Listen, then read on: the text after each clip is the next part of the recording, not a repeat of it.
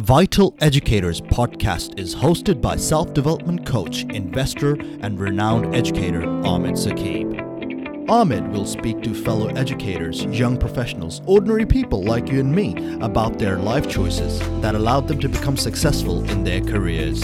He will also delve deeper into the psychology and their perception of success the good, bad, and the ugly. For young students, he will discuss techniques to help you with your learning and development. Ahmed is committed to helping you determine what you want to do in life. He will share his own life experiences of self discovery and self realization that has led him to launch this venture. So, this podcast is for anyone who wants to know more about various paths to becoming successful in any profession or passion.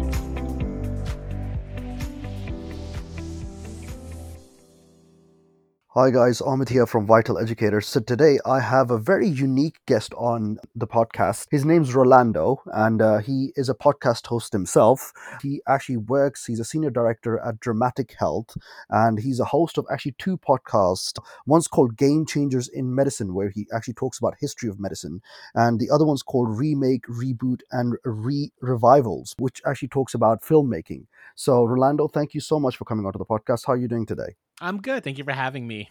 Brilliant. Obviously, on this podcast, we uh, specifically talk about education and career. So I just want to get into the nitty and gritty and, and, ask you, how did you, first of all, how did you get into podcasting, and uh, how did you get into filmmaking? Because I know that you do a lot of filmmaking yourself as well. It- yeah, yeah. Uh, so I got into podcasting when I uh, connected in grad school with uh, my co, my current co-host from my podcast, Remakes, Reboots, and Revivals. She I kind of got her into podcasting. I introduced her to some podcasts when she started trying them out, and mm. uh, or it was her second year where she around the time she was about to graduate. I had already graduated. She kind of mentioned, "Like, hey, do you want to start a podcast?" And I, at that point, I kind of had already wanted to do a podcast, but I wasn't sure about what. Um, so we kind of settled on this idea eventually. She wanted to teach me. So she is a film history buff, right? She loves old old movies and i'm more of a contemporary pop culture kind of guy. So she wanted to do a mm-hmm. podcast where she's just teaching me about film history, and I kind of was just like, well, that's kind of a little boring, right? So eventually we settled on this idea where we're kind of doing the best of both worlds, in which you know Hollywood has a lot of remakes, they have a lot of re- reboots, a lot of revivals. So the idea is we compare the history of these remakes, reboots, and revivals, and we compare the two movies, or sometimes three, four, you know, uh, from the original ones to what we have now. And uh, one of the interesting things that we noticed, because me and Nicole were both minorities, is that a lot of these movies and TV shows are trying to include people of color, people of the LGBTQ spectrum, and uh, sometimes it's ex- sometimes it's successful, sometimes it's not. I feel like a lot of times it's not because sometimes you can just tell they're just cramming it in there for the sake of cramming it in. So me and Nicole, as both members of the LGBTQ community and uh, as Latin- Latinx, like we both decided just like, all right, cool, let's talk about this stuff because you know we both are filmmakers and we both kind of know what we're talking about. okay, so if I was to, so obviously th- this is a current trend that's going on right now um, amongst minorities. What do you think of a black James Bond? Oh, I'm not against a black James Bond. Uh, it's similar to we were talking about when we were talking about uh, a black Buffy the Vampire Slayer, and I think the reason for me is just because I think if uh, Nicole would correct me if I'm wrong, but uh, I'm pretty sure that James Bond at this point is more like a alias. He's not even like one person. So having a black James Bond is it's not that out of mind, right? It's just an alias. As long as he's suave, as long as he's handsome, and as long as he's like a smooth talker, I think you know the spirit will live on. I don't think the skin, the color of the skin matters. Okay, so that means in the future we can also hope for a, a Latino uh, James Bond as well, hopefully. Oh yeah, La- Latino, Middle Eastern, you know, all sorts of things. So basically, Rami Malek would one day play a, a James Bond, basically. Well, that'll be it. What a dream! What a dream, right? he, he, he did a great job with Freddie Mercury, of course. I mean, that, that was unbelievable. He did, yes, he really, really did. And it's so funny, right? Because I thought that movie was like that movie was it was fine. It was a fine movie. Uh, but like he really did he made that movie, obviously, of course. performance. Absolutely. Uh, given the fact that he's American, bloody hell, that was unbelievable. Um, mm-hmm. clearly you're a film buff and uh, so am i by the way and i also ask these kind of things myself as well like uh, because i don't have anybody to share these kind of thoughts with of course these are again controversial thoughts like i recall uh, when they made uh, catwoman I think they uh, got Ruby Rose. Cast Halle Oh, Berry. uh, not Halle Berry. Oh no, the, oh, you're, you're talking about Batwoman. the Batwoman, the new one. Sorry, not not not Okay, back. yeah. Yeah. yeah, you're right. Not Catwoman. Sorry, Batwoman. You're right. And and everyone just Ah. went berserk that uh, she uh, undermining Batman's work and all this and all that, and and it, it just went uh, really really crazy. What's your view on that? What's your view about that? I mean, It's, I mean, you know, I I follow DC Comics and Mhm. Batwoman exists. I don't know necessarily, so I haven't seen Batwoman. I, I can't speak to what they've done with her character, but like, I don't know. At this point, we've seen the Batman story so many times. It's just like, why can't we see a Batwoman story? Um, and on top of that, like, keep in mind, Batwoman herself, she is a lesbian. I don't think she's bisexual. I'm pretty sure she's a lesbian. In the comics, she was in a relationship with Renee Montoya, and that was a pretty hot and steamy one.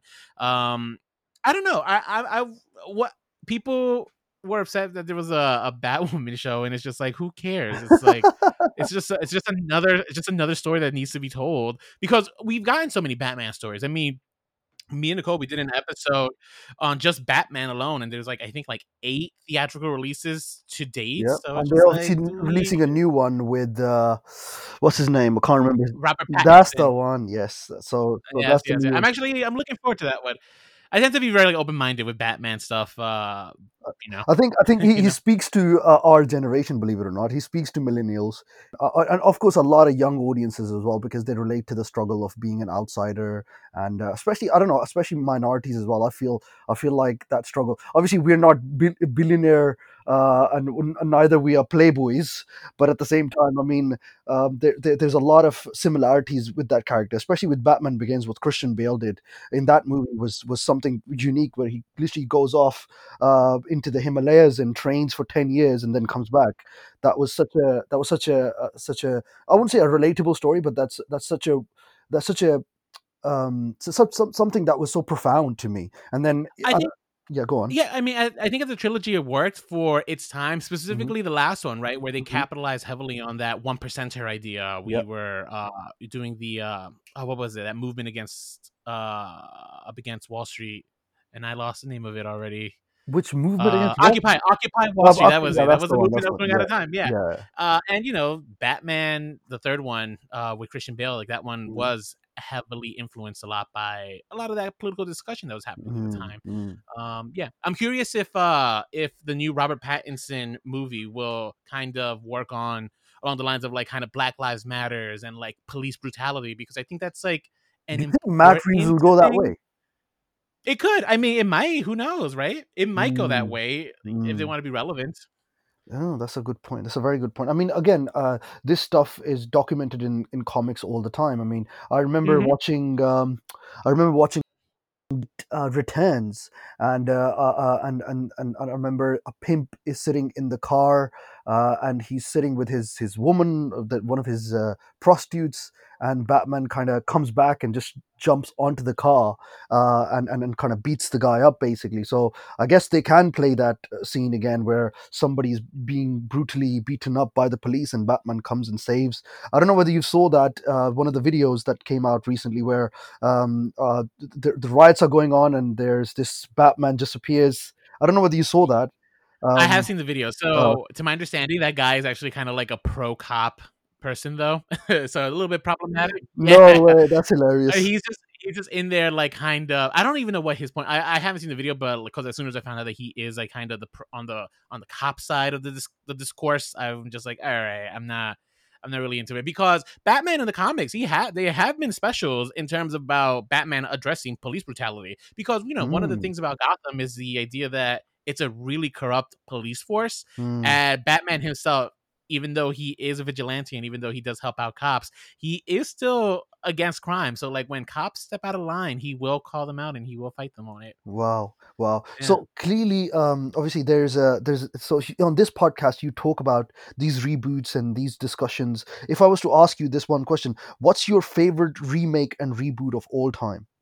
Oh, that's a good one because I've watched so many at this point and like I have more dislike. Oh, okay. I'm gonna the most my favorite revival is Mhm. probably The Watchmen Oh, and okay. so HBO released this fantastic uh, revival of Watchmen based off of the the comic, right? Mm-hmm. Yeah. And even though it's not necessarily related to the movie, because the movie itself is when you think there's a lot of visuals cues from the Mhm. movie because the movie took so many visual cues from the actual comic, right? Yep. And I think the message, you know, you had a black female lead, she Mhm. was empowered. It was Mhm. really a story about black lives without exploiting them and it was so well done that's easily one of my favorite revivals in terms of my favorite remake though i'm gonna probably have to say right now it might be a star is born off the top of my head because Nice, yeah. uh, i saw the the one with uh what is her name uh barbara barbara streisand the barbara Yeah, streisand one which yeah. is the most previous one right Mhm. uh and that one was just not good despite the fact that like has like this longevity attached to it here in america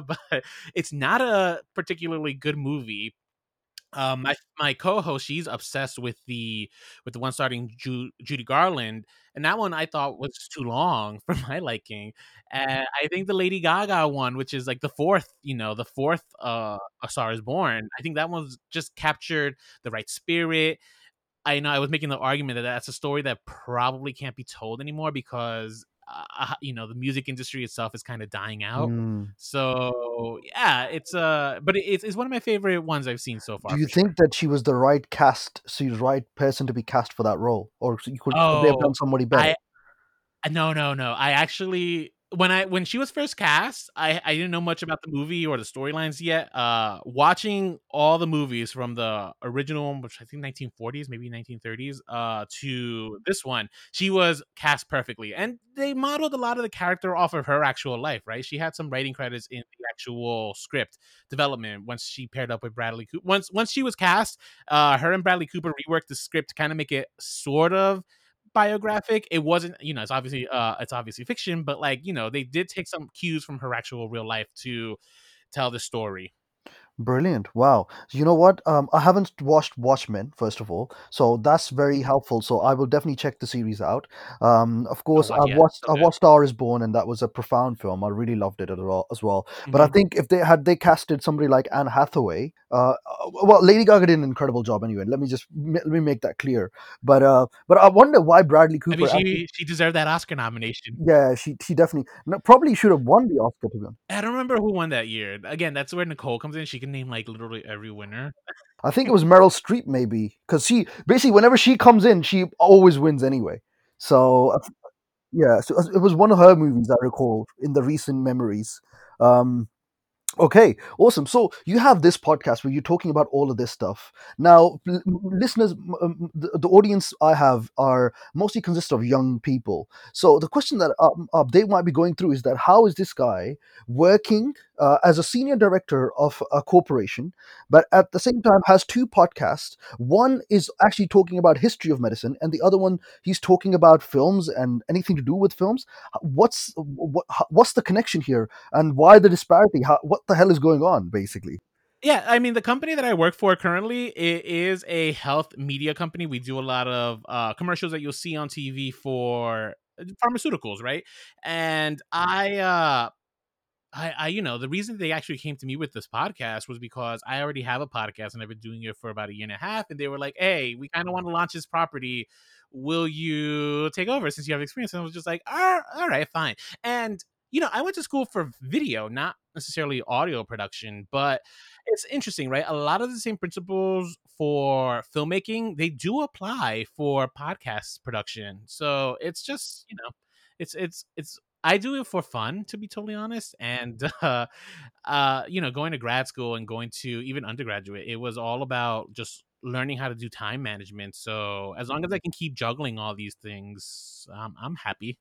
So, um, as a minority, right, and and I speak as a minority myself. My parents, um, had I told them um, that I want to get, into filmmaking, they would have Mhm, they would have turned around and said to me, "What would you do with this job?" Did you have that sort of mhm. problem with your parents as well, or did you? Oh, I definitely had that problem with my okay, with my to me about mom specifically. So my mom, she is a Peruvian. Nice. She is an immigrant here in, in the United States, and uh, she wanted. I was a smart student, right? I always gen without even trying, I would get B's and C's, and if I put some effort into it, A's. So I was and uh, I was well behaved and stuff. So my parents just assumed I would either go into law school or even medical school. Uh, but even from a young age, I always kind of go into. I wanted to go into filmmaking from like a really young age. I remember living in the Bronx and uh, trying to write this script, which was about who shot the president, and trying to use my friends to kind of like film it with a VHS. You, are talking right? about uh, uh, Kennedy, Miss uh, John John F. Kennedy. I mean, I don't know. Uh, I don't even know. It must have been no. It must have been Bush. I was uh, I was living in the Bronx. Was, did somebody uh, did somebody shoot shot Bush? I didn't even know. Really? I don't know. No, no. I don't think anyone shot. I just wrote that as a script oh, idea. Right? Wow, I okay, the idea well, of uh, who shot the president, and I'm like, uh, I was like probably five or six, trying to like make a movie and stuff. I just remember these memories, and uh, I always wanted to go into the arts, even uh, you know, grammar school and high school, I was always like trying to do anything I could related to the arts. My father never had a problem with it because he himself studied music professionally and even though that's not what he ended up doing career wise career wise he was an it uh, person for the UN and for the Department of State, uh, he was always very passionate about the arts. So he was always okay with it. And my mom, it took her a lot of convincing because she was not ready to pay for college or help me out in college if I was going to go do what she considered to be kind of just like play and uh, even you know the the question always comes up is like what are you going to do for a career and i'm just like i'll figure it out and i did figure it out you know i worked hard to you know get my first job as a script reader and then from there just work my way up and now i'm a producer for a production company and uh I, I've told my mom this, and I tell this to a lot of like younger students who are in college and who are like kind of struggling with this idea of like, oh, is video production like an actual viable career? It is. It is because I think nowadays, because of social media, you really need a presence online video mm-hmm. and photography that will help you with a presence and i think just like every company tends to have like a uh, an accountant or even a lawyer on their not necessarily their staff but like someone that they'll hire i think the same is going to go with video producers they're going to want these people to come in make video for my company make video for me i want to stand out and i think nowadays because of that and because the technology has made it so much easier for anyone to pick up a camera or audio equipment. I think, you know, we're entering an age where yeah, it's going to be very, very prevalent. People are going to use them all, uh, use video producers all the time. So yeah, I, I it took my mom some convincing, but once she once I landed my first job and I had it consistently, I think she mm-hmm. kind of realized like, okay, he's he's doing stuff. I wonder I wonder how she was whilst you were at university. She was like, I will not speak to you ever again. I mean, luckily for me, my sister was more of a black sheep than oh wow, where she didn't even go to college; she just went right into the workforce oh, after wow. high school. So you know, you guys are rebels, man. I guess so. Yeah. Wow. I blame my dad on that one. but it's good that you had a dad who'd support you, who saw that. Uh, both of my parents come from STEM backgrounds, uh, so um, I I had a lot of pressure going into, and, and I I consider myself that I, I haven't really made it. Like you know, I haven't really done anything productive with my life. So uh, I constantly feel that way because of the, I guess, the pressure that I have with the surrounding people, like pretty much my cousins and my friends who have actually gone into medicine, who've gone into doing dentistry and all kinds of things. So it's really weird for me to be to, to feel that way at all times so uh, uh, uh so so did you not feel that way by being around your peers or do you do you, do you ever had any sort of peer pressure um that's a good question i think in terms of peer pressure, I tended to hang around. So in college, the first thing I did. So in actually, all right, let's. I'll even go back to high school. Right in high school, I kind of hung out with uh, the the more dead. They're not deadbeats. That's a mean thing to say, but they were kind of you know. I mean, I'll just say like we kind of we were kind of just like hanging out, just sometimes smoking weed and stuff growing up. And uh, that's just what we did. And again, I could get away with this stuff because I used to get, I used to have good grades. I was in the student council. I was in, I was in the wrestling team. You know, I, I, I was doing stuff. I wasn't just like smoking weed and doing nothing with my life as far as people were concerned. I was just like hanging out with like necessarily what some people would consider like kind of like bad influences. But I was still like doing all the stuff that you need to do to get ahead of, you know, to get by. Uh, so when I got my full scholarship in college, um, you know, the assumption is it's just like, all right, well, he has a full scholarship, he's smart. He I went in there kind of already with a mindset of just like, I want to make college be as fun as possible. And I went to uh, a college that's uh, it was like a state school. It was kind of it was smaller, um, and so I was just looking for something to do. I joined a fraternity, right? And I think that was one of the best decisions of my life because when I joined the fraternity, I got to meet a lot of people that I would just never really hang out with or talk to, and uh, you know, it does open up some connections in terms of jobs, career wise. I remember one of my first jobs I got as a cameraman was through the fraternity, uh, just, just some alumni and stuff. So that helped out also. Um we were all going through and in you know in my fraternity we were all going through these different things uh career wise right? We all wanted to do different things. So i never even though i was like the the the filmmaker in this group even from college i was using those skills i i could in and applying them to real world application. So you know, making videos for the fraternity so we could use them on Facebook because Facebook was just starting and they had just started taking video.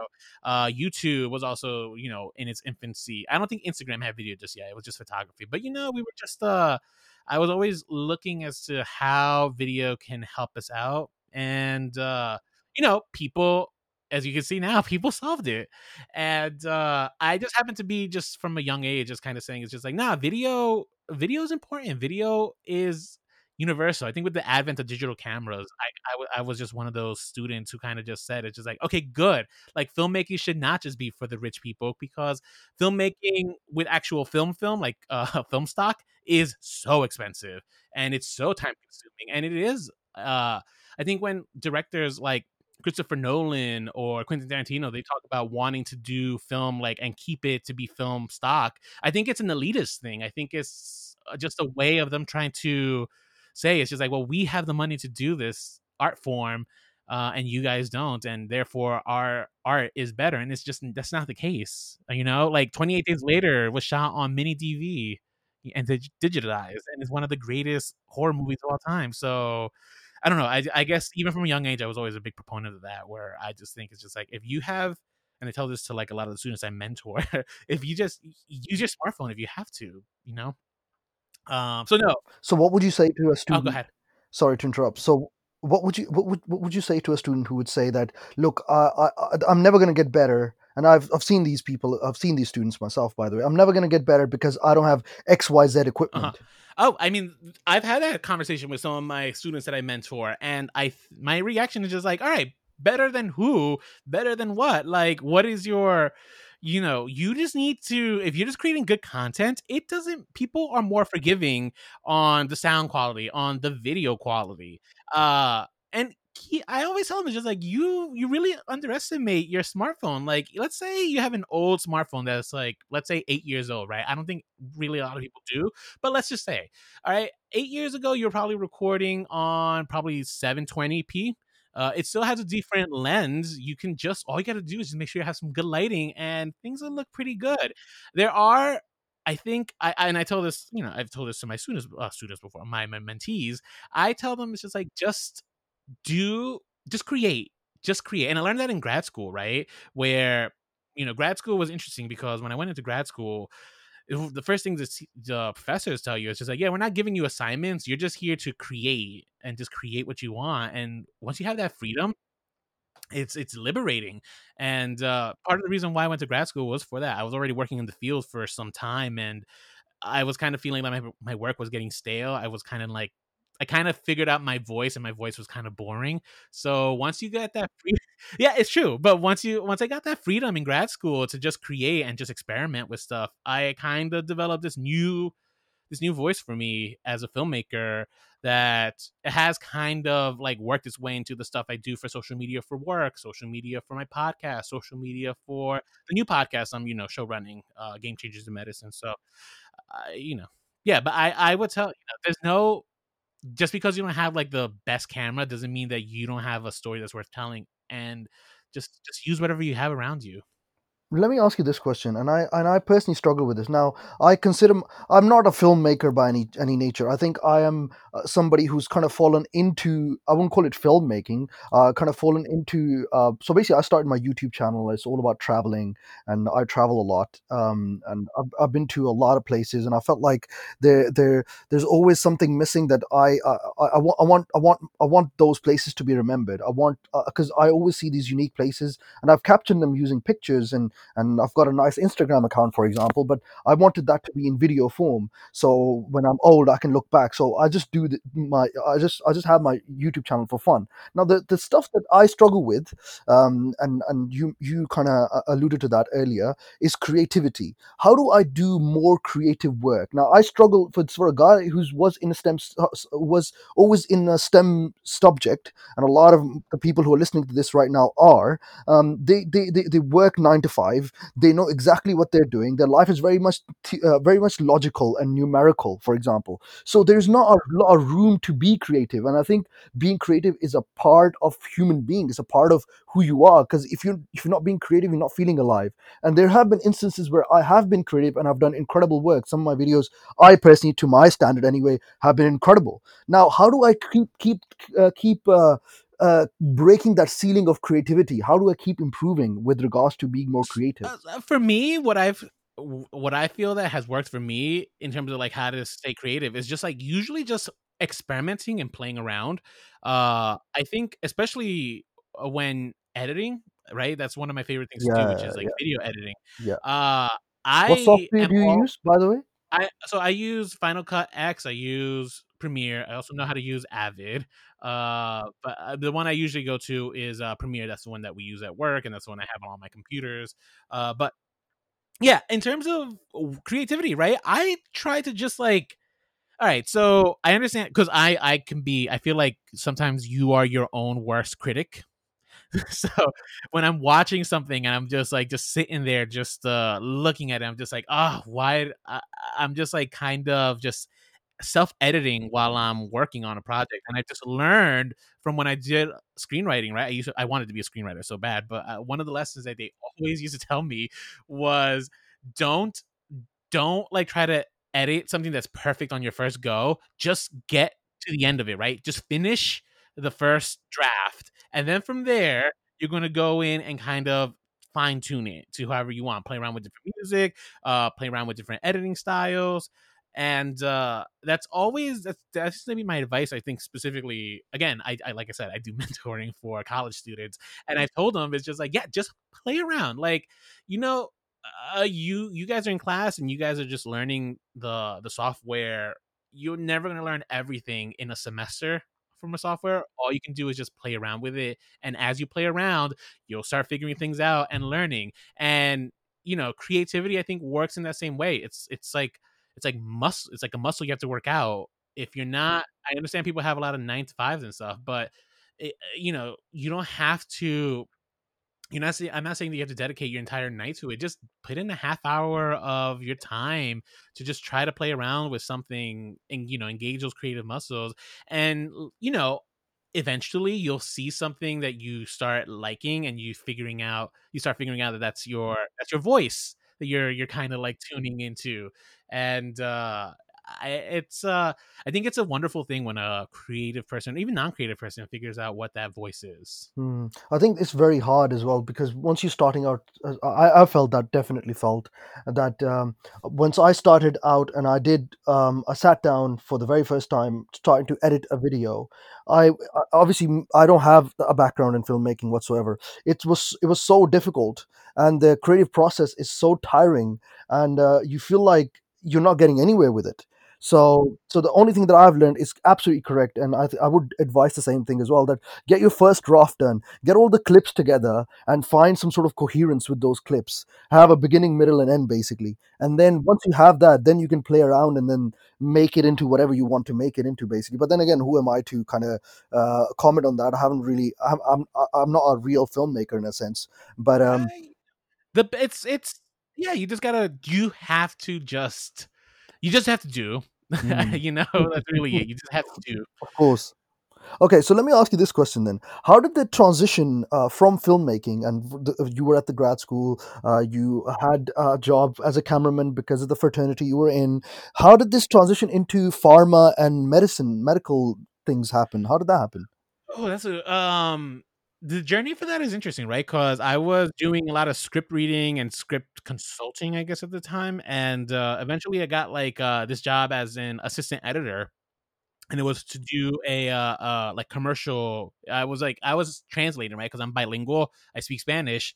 guys, if you can learn a second language, learn it. It helps out in the job Of process. course. But So yeah, so I had I, I knew Spanish and I was uh hired as an assistant editor to help the editor because he didn't understand Spanish, like how to how to edit this in Spanish. And uh, from there, I jumped into working in fashion, like editing fashion videos. And eventually, I found this job that they were looking for a you know producer who can help out on set.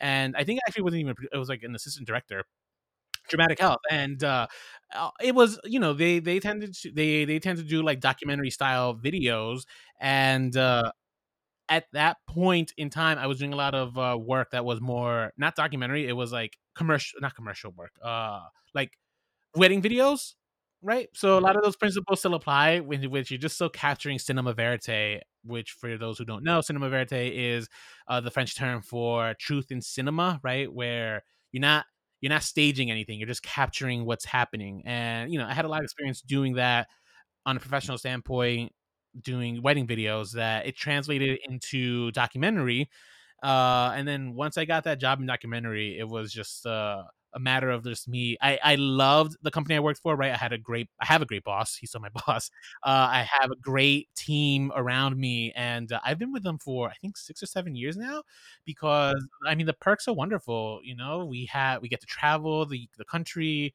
uh, filming, seeing, meeting interesting people, and uh, it's all great. So, and the, it's interesting, right? I I never thought I would be in health, right? Because it's technically the health field that we're in, but it's uh it's it's fun because at the end of the day we're still just capturing people's stories and uh, that's just what i trained to do in in, in college and in uh and then eventually grad school after that because actually i went to grad school long after like while i've been working for dramatic health right? Like i did that i did i did grad school full time while working a full-time job so that was not fun but again that was and that, um, um you know dramatic health was part of the reason why i was kind of feeling stale though because i was finding myself any work that I was doing on my own was very similar to the style that I was building off of them. And so that's when I decided I need to go to grad school and kind of like figure out uh what what what's next, right? Because I, I like I said, I was just feeling a little bored with my stuff.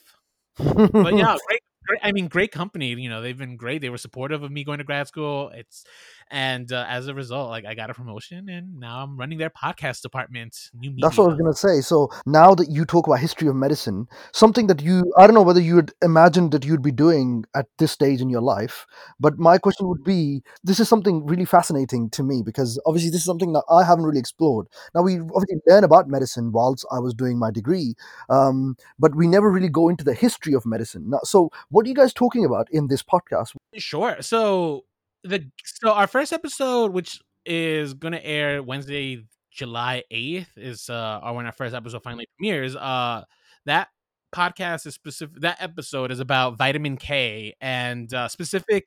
Uh, specifically, a doctor in the Boston area who was one of the first doctors to use vitamin K to help uh, babies fight uh, vitamin K deficiency, which is a disease, the hemorrhagic disease of the newborn is what it's called. Yes, yeah. All these medical terms I'm dropping that I only know very base level understandings about. But yeah, so what happened was prior to the advent of vitamin K, uh, you know, there was a large segment of newborn population that was dying from internalized bleeding because uh, they weren't able to coagulate blood. So vitamin K is discovered by these two scientists, Dam and Doisy, and eventually this one doctor in the Boston City area, Dr. Maloney, he he starts using vitamin K to treat uh, this blood disorder in in babies, and you know it, it is now standard practice in the U.S. where if you're born, uh, you're given the vitamin K injection, so that way it prevents the the hemorrhagic disease hemorrhagic disease of the How long ago are we uh, talking? so that's our first episode, right? But each oh, that's a good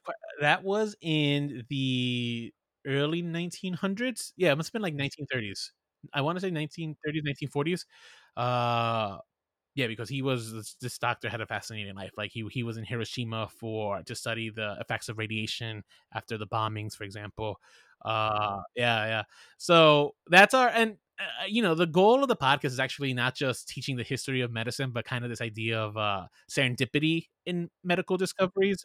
We just from the research that me and my team we've been doing, we discovered it's like sometimes there are these little chance encounters and little moments that you wouldn't expect lead to these medical discoveries. Uh you know Jonas Salk, who I think Jonas Salk, he's the one who does the the pol- polio virus, and uh, you know he he was just he had an idea.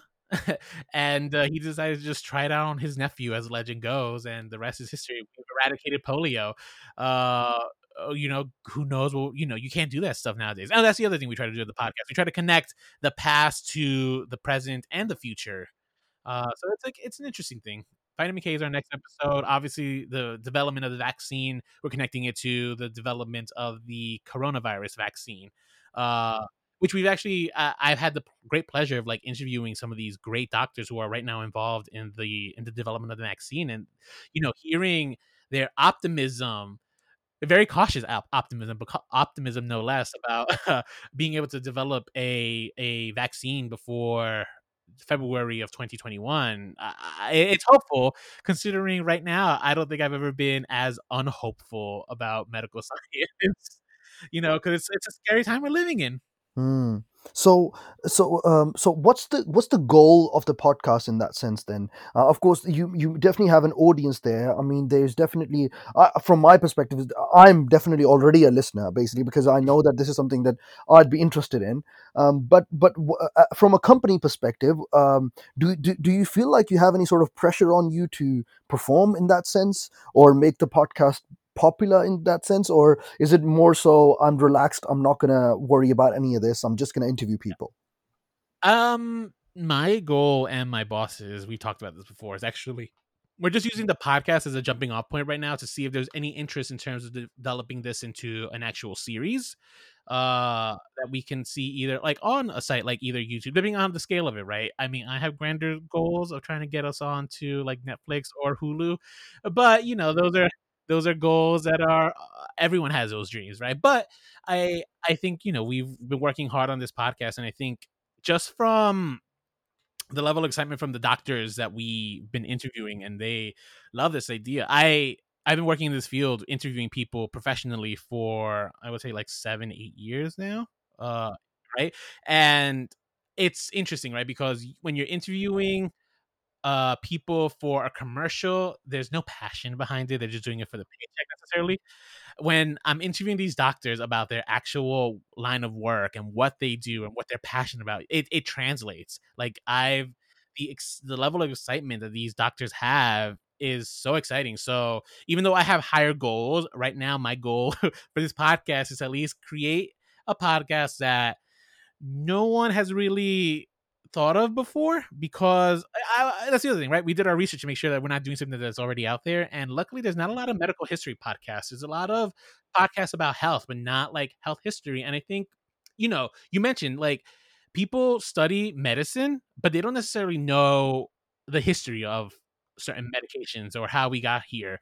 And uh, I think sometimes it's important to know the how we got here you know as it is to know like what we why we do it you know so yeah context is very important you're absolutely right for sure for okay sure. okay so so you um, earlier mentioned your your main goals this was this was going to be my next question anyway but your main goals um, in life is to get yourself uh, onto um, uh, some sort of credit on netflix or hulu mm-hmm. so uh, yeah. my question was going to be do you think that you have actually reached the pinnacle of your life Oh, that's I I ask myself that all the time, right? I, I and the reason is because I made a short film. Uh, it's a documentary about for it was my thesis project for my grad school, and uh, it was a project that I just necess- didn't necessarily think was going to blow up as much as it did. Uh, so it, the the documentary is about men who buy like dirty underwear online from other men. And, uh, yeah, it's, it's fascinating topic. I heard about it on the radio. Like I didn't uh, even know that it even existed. Like wow, oh, that's... a thing. And uh, I interviewed like I interviewed actual people who who are you know the buyers, and I also interviewed a, a guy who sells.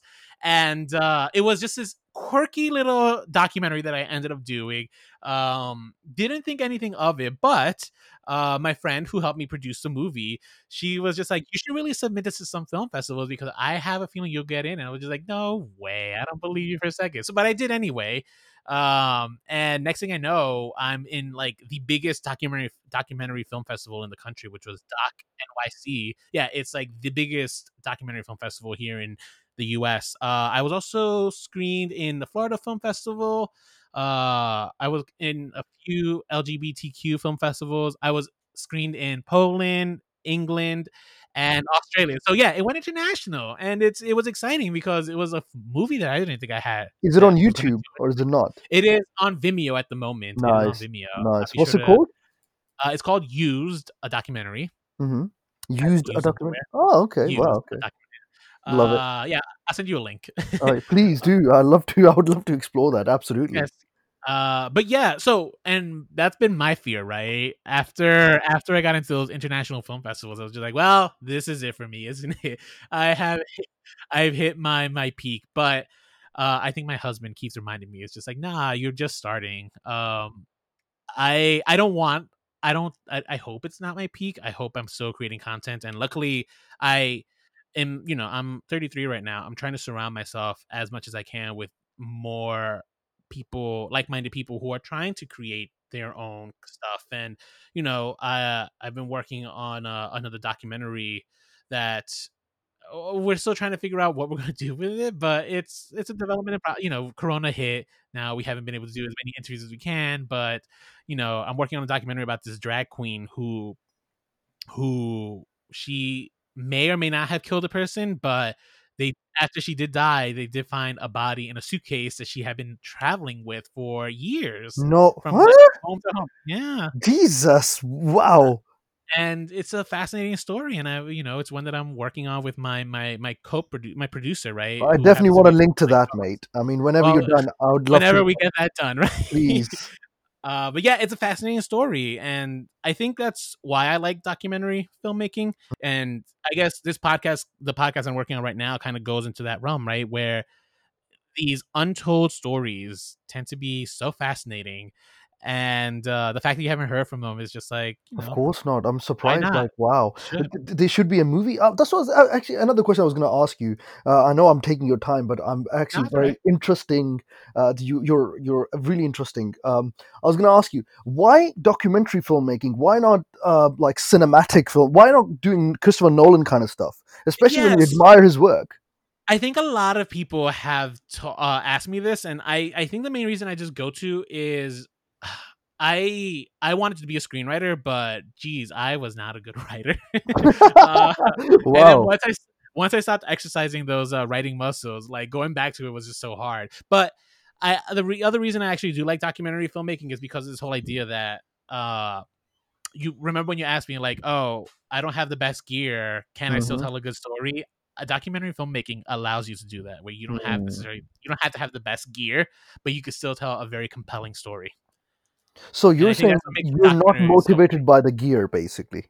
I'm not. I am not motivated by I I see narrative filmmaking can be so uh crazy in the sense that you you really have to ha- hire the best DP if you want it to look great. You need to have some of the best cameras. You want to capture the best footage, the best lighting, and all that can rack up money. But you know what doesn't rack up money? If I'm filming a movie like Grey Gardens and all I'm doing is just taking a camera and filming these two uh, kooks in their uh, large home that were once related to uh, the, the, the uh, Kennedy family. You guys have you have you seen that movie, The Grey Gardens? No, I haven't. Not at no, all. All right, check it out. Grey Gardens is okay, documentary. I'm writing that right? down. I'm writing that down. Yeah, Great. Grey Gardens follows uh uh this family. They're related to the Kennedys here in the U.S. and uh, they're kind of they lost all their money and now they're living in this mansion and stuff. And like director basically just went in there with a few lights, just captured it all, and it's easily one of the best documentaries of all time.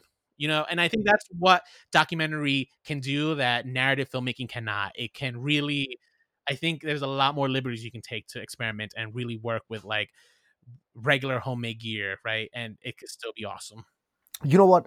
A parent might be listening to this right now, and they might be thinking, "My daughter or my son really likes filmmaking and they might go into filmmaking. I think the only question that's left is about job security and the amount of money that they will be living on. Um, I don't want you to, if you don't want to, I don't want you to di- divulge into the specifics.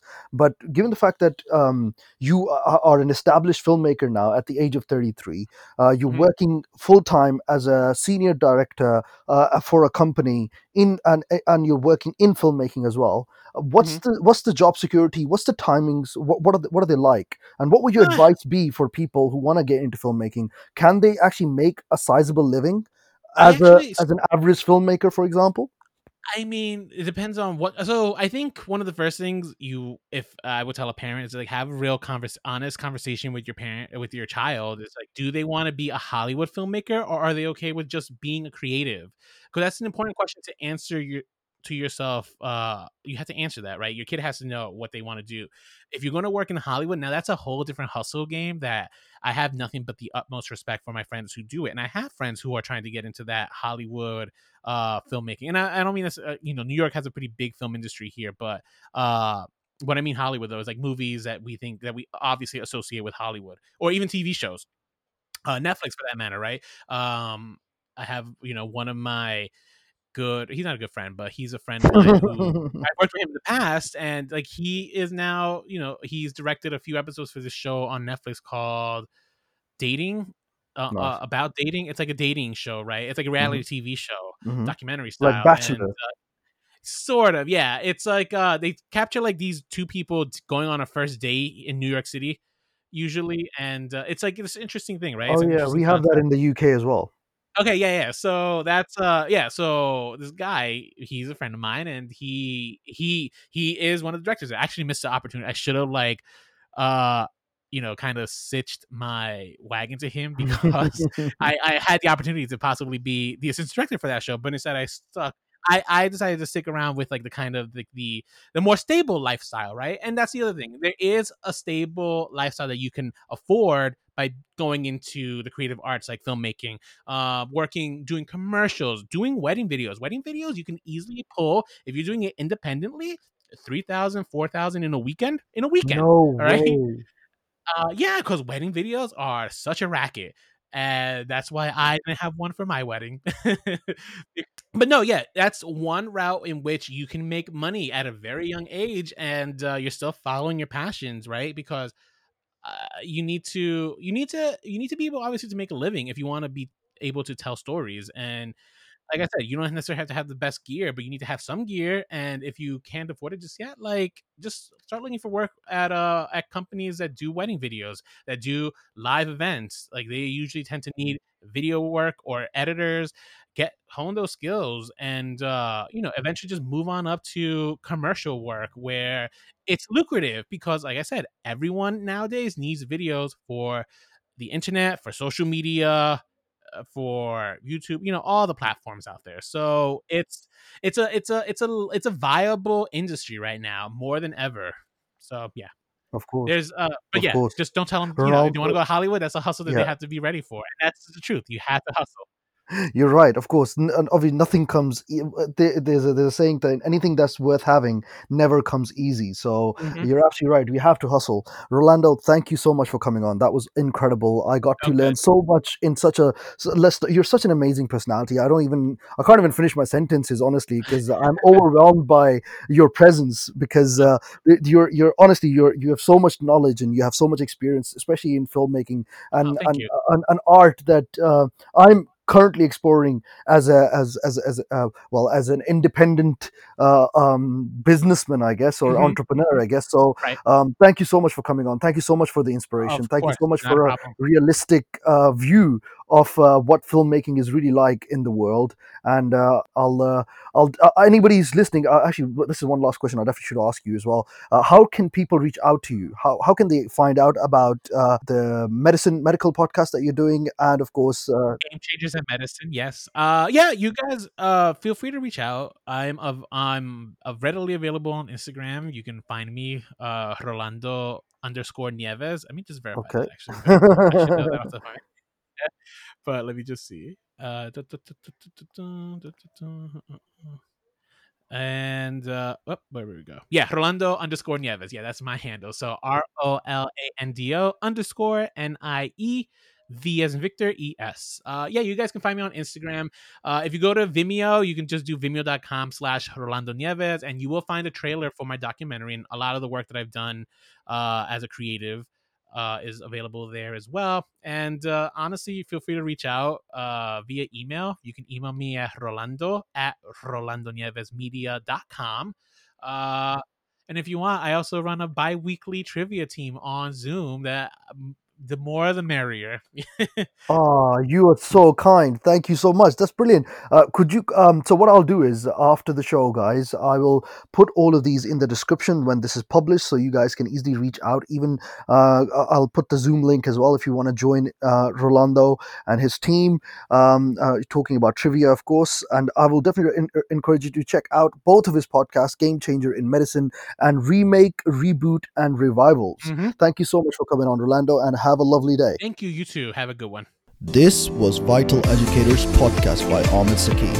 Hope you enjoyed. Please follow or subscribe for more content every week.